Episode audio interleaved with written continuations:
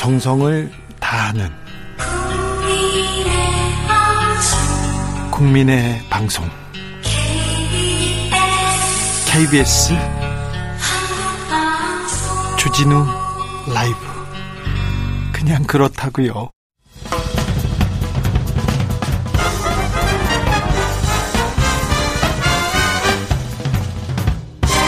훅 인터뷰 모두를 위한 모두를 향한 모두의 궁금증 훅 인터뷰 윤석열 안철수 후보 단일화가 성사됐습니다. 그런데 안철수 후보가 지지율 15%를 득표하지 못한다면 선거비 보전 문제도 있고 해서 이 상황 10% 득표를 못할 경우는 철수할 것이다. 일찍이 이렇게 말씀하시던 분이 있어요. 그래서 급히 모셨습니다. 이상돈 중앙대 명예교수 안녕하세요. 네, 안녕하세요. 네. 네. 오늘 단일화 어떻게 보셨어요? 아이, 그건 뭐, 어저께 TV 토론까지 멀쩡히 하고서. 네. 이렇게 한 건, 그 완전히 국민 기만한 거고, 전파 낭비한 거죠. 난 그래서 우리나라 언론이 네. 단일화가 좋으냐, 나느냐를 떠나서 그런 행태에 대해서 뭐 한번 아, 날카롭게 비판해야 되는 거 아니겠어요? 예, 예. 근데 우리나라 언론 다 죽었어요. 아, 그렇습니까? 기자들 다 그때 펜 내려놔야 돼. 뭐, 그리고 난 이게, 이게, 우리 그것만 보더라도 이게 완전히 기만의 행위 아닙니까? 네. 난 그, 그, 그런 게 그렇고, 지금 뭐, 나 단일화라 그러는데 내가 볼 때는 뭐, 아무것도 안 되니까 백기투항한 거죠. 그렇게 봅니다. 안철수 후보가 백기투항했다. 백기투항한 거예요. 네. 그리고 또 윤석열 만날 때 뭐, 이렇게 보도 보니까 안 후보가 뭐 종이 쪽지에다가 이- 이렇게 조건을 써가니까 윤 후보가 나를 믿으라고 해서 그냥 말을 받았다는 거 아니에요? 예. 맞아요? 그렇답니다. 신뢰만 보여주면 된다고 네, 된다. 하니까. 근데 그게 이제 조건부 항복문서 갖고 갔으니까 무조건 항복으로 바뀐 거잖아. 이게. 아, 그래요? 에이, 그- 조건부 항복도 아니고 그냥 무조건 항복이다. 그러니까 제가 백기투 왜냐 그러면은 더 이상 선거운동을 할 수가 없잖아요. 그래도 네. 어그 저기 정치 개혁 이재명 후보가 정치 개혁 같이 하자. 당신들이 원하는 다당제 그리고 선거 개혁 다 받아주겠다 이런 그런 제안이 근데 있었지 않습니까? 다당제가 뭐 배란가 하고 싶어 되는 게 아니에요. 다당제라는 것은 어떤 정치적 상황에 따라서 생기는 겁니다. 우리 우리 법원은 한 번 삼당이 있었다, 그 다음에 양당 왔다 이런 거 여러 번 했잖아요. 네. 다당제를 갖다 하겠다고 이렇게 말하는 것 자체가 그거는 그야말로 문법에 난안 맞는다고 봐요. 그리고 그 이제 송영길 그 대표가 우습게 돼버렸죠. 뭐 안철수고 단일화하자고 뭐 이런 얘기 했잖아요. 네, 민주당에서 네, 그랬죠. 그거 좀 창피한 얘기죠, 뭐. 민주당도요? 네, 한심해요. 네. 그렇습니까? 네. 근데 안철수 후보가 절레절레 흔들면서 자, 그 정도일지는 몰랐다. 전문가 뽑을 머리는 좀 있어야 될 거 아니냐. 윤 뽑으면 손가락 자르겠다. 이런 이런 얘기까지 했기 때문에 네. 단일화는 물 건너 갔나 보다. 마지막에 또 윤석열 후보가 경과를 이렇게 또 설명하면서 속내를 다 드러냈지 않습니까? 네, 그- 그렇죠. 또 특히 호남에 가서 바른 정당과 합당한 것을 호남 뭐 응? 에, 유권자들한테 사과한다까지 말도 했고 뭐 윤석열 후보가 되면 뭐 손가락을 잘라야 한다 뭐 이런 말도 했잖아요. 네. 그러니까 우리가 정치인이기에 앞서서 일반 사람들도 네. 뭐 사람이 생각이 바뀔 수 있어요. 예. 그러나 어느 정도 그저 설명할 수 있어야 되지 않습니까? 네. 어떻게 그 정치인이라는 그 그야말로 영어로 하면 public servant 아닙니까? 어? 네. 이렇게 에, 무책임하게 어? 말을 바꾸고 또 바꾸고 또 바꾸고 하는데 사실 안철수 후보가 지난 10년 동안 말 바꾼 건 너무 많아서 뭐 예. 이게 특- 특별한 건 아닙니다. 근데 제가 보기에는 이 선거를 더 이상 이끌어 갈 동력이 없어요. 그리고 저 심지어 2017년 대선 때도 보니까 에, 선거운동 초기 잠깐 지나면 이미 이미 선거운동이 잘 안 되더라고요. 아, 네. 예, 그래서 우리 현장에서 우리는 우리가 느끼기는 아 이거 뭐 다- 당선은 고사하고 아마 2등 하기도 어려 어려울 것 같다는 그런 느낌을 받았어요. 특히 그러니까 그때도 이- 결국은 나가서 3등을 해버렸지 않습니까? 네. 그러니까 3등하고 2등하고 다르죠. 뭐 그런 예, 3등을 겪어본 트라우마가 한 번도 아니고 두 번씩 있었고 뭐 이번도 처음 기대와는 달리 너무 안 되니까 더 이상 어떻게 성공운동 한다는 게 의미가 없지 않겠어요? 막 그런 허점을 뭐 윤석열 쪽에서 네. 파악하고 뭐 이렇게 마지막에 이제 출구 전략을 제공했던 것 같습니다. 네.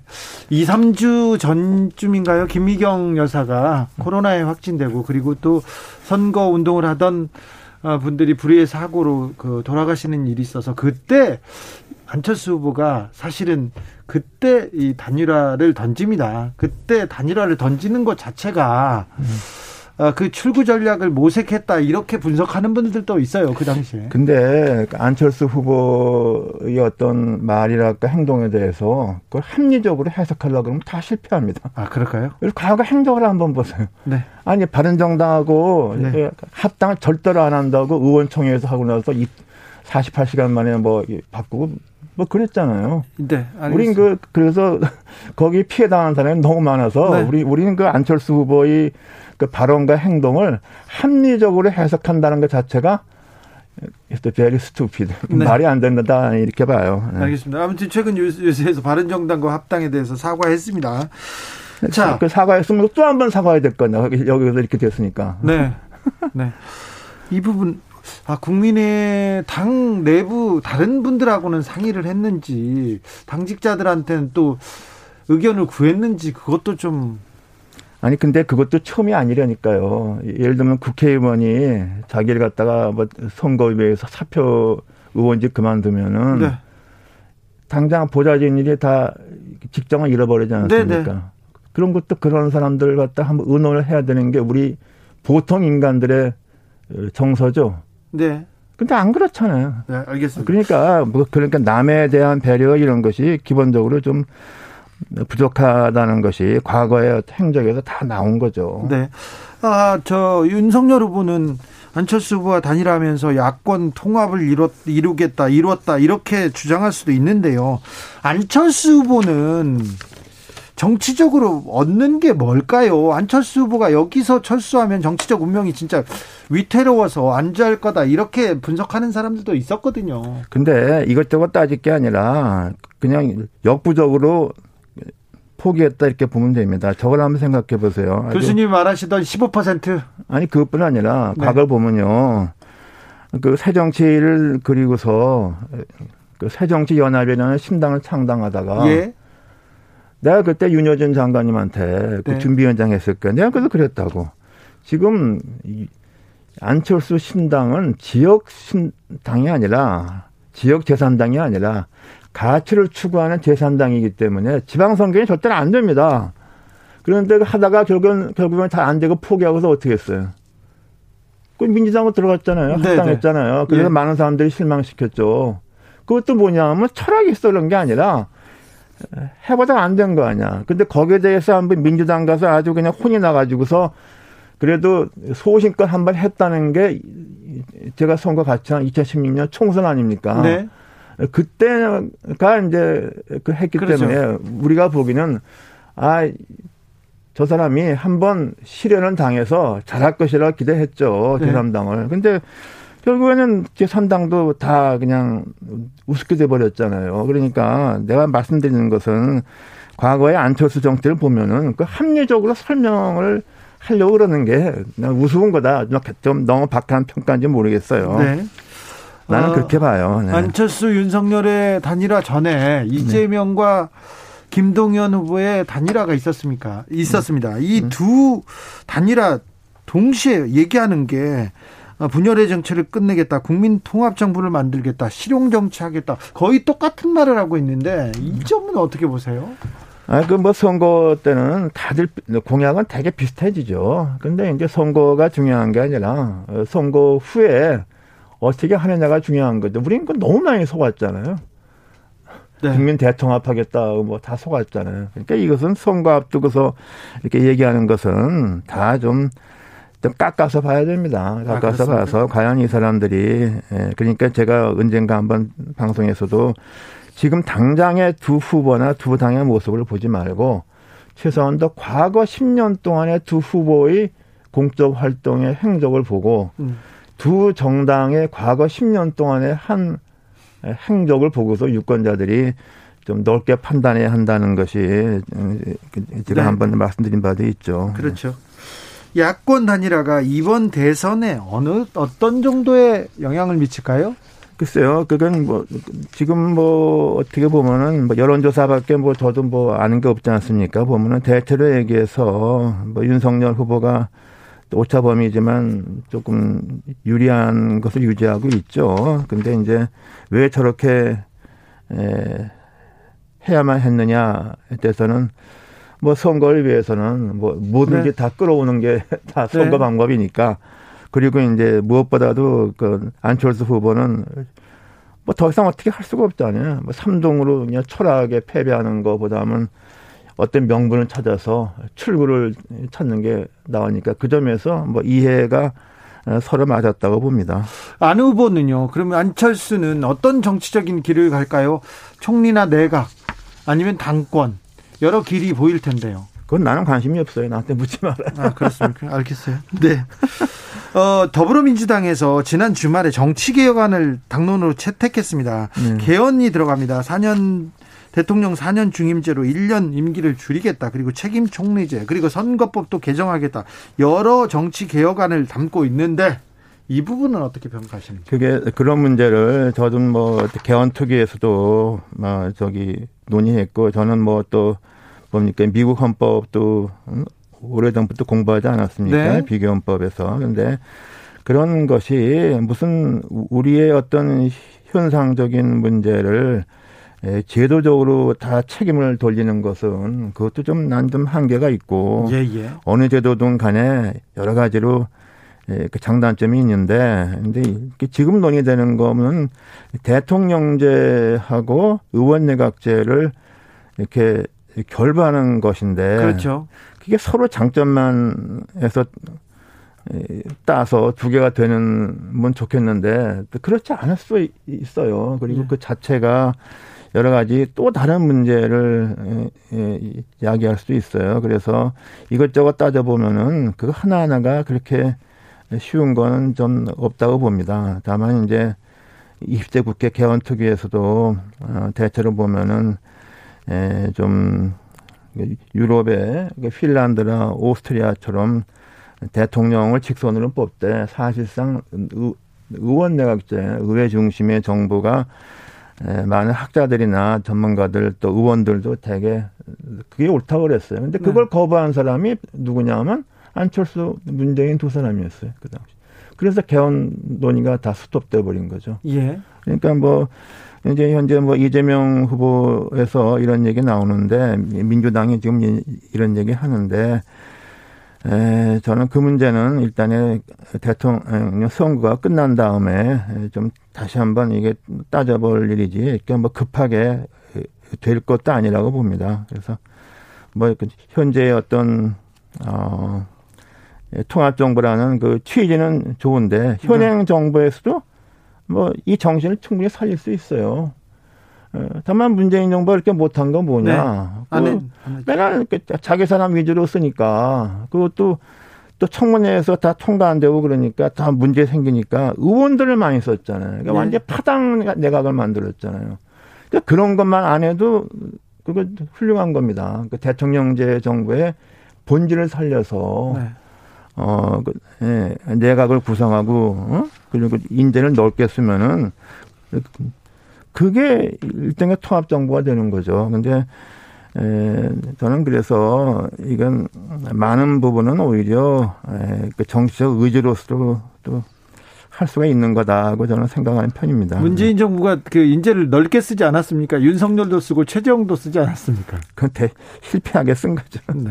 그리고 그게 아뭐좀좀 좀 그, 그, 래요 그러니까 네. 최재형 어, 감사원장 쓴 거는 난 잘했다고 봐요. 근데 이제 그렇게 썼으면 한 믿어줘야지. 뭐 그걸 가지고서 뭐 탈원전 그거 한다고 해서 그, 그렇게 감사원장 흔드는 건 그건 잘못한 거예요.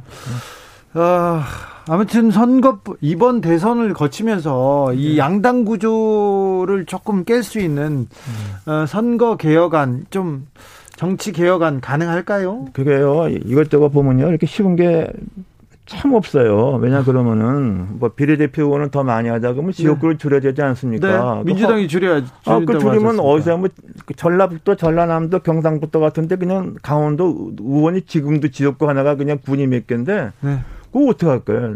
그 지역구 의원은 더 이상 줄일 수가 없어요. 그래요? 쉽지 않아요? 아, 더, 절대로 안 돼요. 아니, 근데 이번에는 민주당이 하겠다고 하지 않습니까? 아, 그걸 지금 선거 앞두고 하는 얘기지 따져보면 그게 안 돼요. 그래서 뭐 개헌하게 되면은 이제 에, 우리가 원래 이제 그 양원제 같은 거에서 그 지역구 의원은 그렇게 하고 뭐 상원을 좀 그런 지지가 많더라고요. 네. 광역 대표성을 좀 반영하는 그런 여러 가지 갖다 검토해 보면 이렇게 쉬운 게 없어요. 네. 네. 교수님 뭐 우리 정치권도 이렇게 계속 그 연구하셨고 미국 정치도 이렇게 대선도 연구하셨는데 이번 대선은 다른 대선하고는 어떤 점이 좀 다른 것 같습니까? 아, 좀 이게 TV 토론도 그렇고 이게 정말 그 저질 정치의 극치라 그러면 너무 심한 표현인지 모르겠어요. 일단 적어 보세요. TV 토론에 멀쩡히 나와 놓고 그 다음 밤에 후보한 사람이 포기한다는 것 이게 선진국에서 이게 있을 수 있는 일입니까? 그게? 우리나라 정치 선진국이 후진국이잖아 이게. 네. 아니 그건 있을 수 없는 일이야 도대체 정치 도의가 인간 기본적 도의가 안 되는 거예요 이게. 나는 그래서 도무지 이런 선거를 우리가 한다는 것에 대해서 좀 정말 부끄럽다고 생각해야 돼요. 네. 그래도 국민들은 국민들은 정신을 차리고 정치를 해야 됩니다. 이 그 투표를 잘해서 이 나라를 앞으로 이렇게 어, 잘 이끌고 가야 되는데 자 국민들이 어떤 점을 보고 투표해야 됩니까? 아, 제가 말씀드렸잖아요. 두 후보와 두 정당에 지난 10년간을 한번 쭉 한번 그 파노라마처럼 생각을 하시고 찍어야 한다고 봅니다. 네. 지금 뭐 선거 앞두고서 이렇게 저렇게 쏟아내는 공약 약속 우리 과거 보면은 그거 뭐다 신빙성이 없어요. 그러니까 지난 10년간의 두 정당, 두 후보의 그 뭐 행적 네. 그거를 뭐 그, 큰 호흡으로 판단을 하고 투표장 네. 가시는 게 저는 옳다고 봅니다. 알겠습니다. 지도자는요 앞으로 대통령이 됩니다. 네. 어찌 됐든 누군가는 됩니다. 이, 이 지도자는 이 나라를 어떻게 이끌어가야 됩니까?